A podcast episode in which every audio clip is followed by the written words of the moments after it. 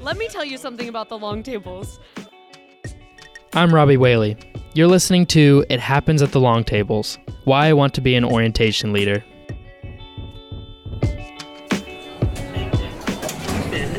What are your thoughts about the Bolton Long Tables?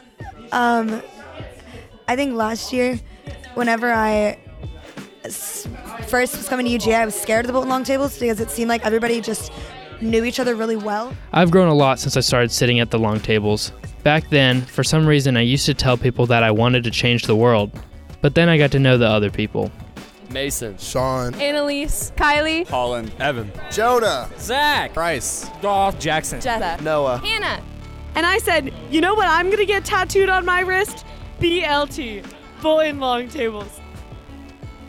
These are some of my friends. As I talk to them day after day, I realize more things about myself, about them, and that I'm never going to change anything here at UGA or in the world without them, and with way more growth in my life. Honestly, like the Bolton Long Table is like one of the most amazing things I've discovered in my time at UGA.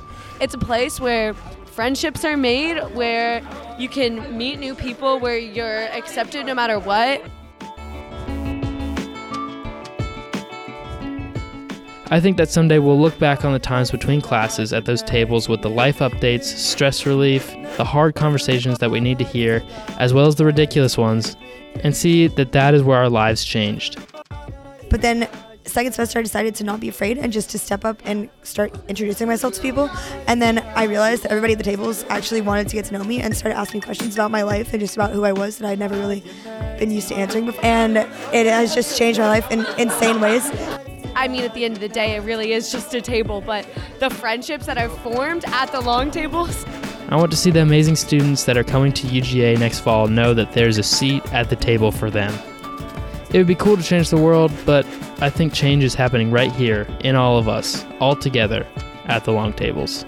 I think it's like people make a bigger deal out of it than it actually is. It's it's really not that deep, you know. Like I don't know. That that's my thoughts on it. Like I'm just trying to vibe.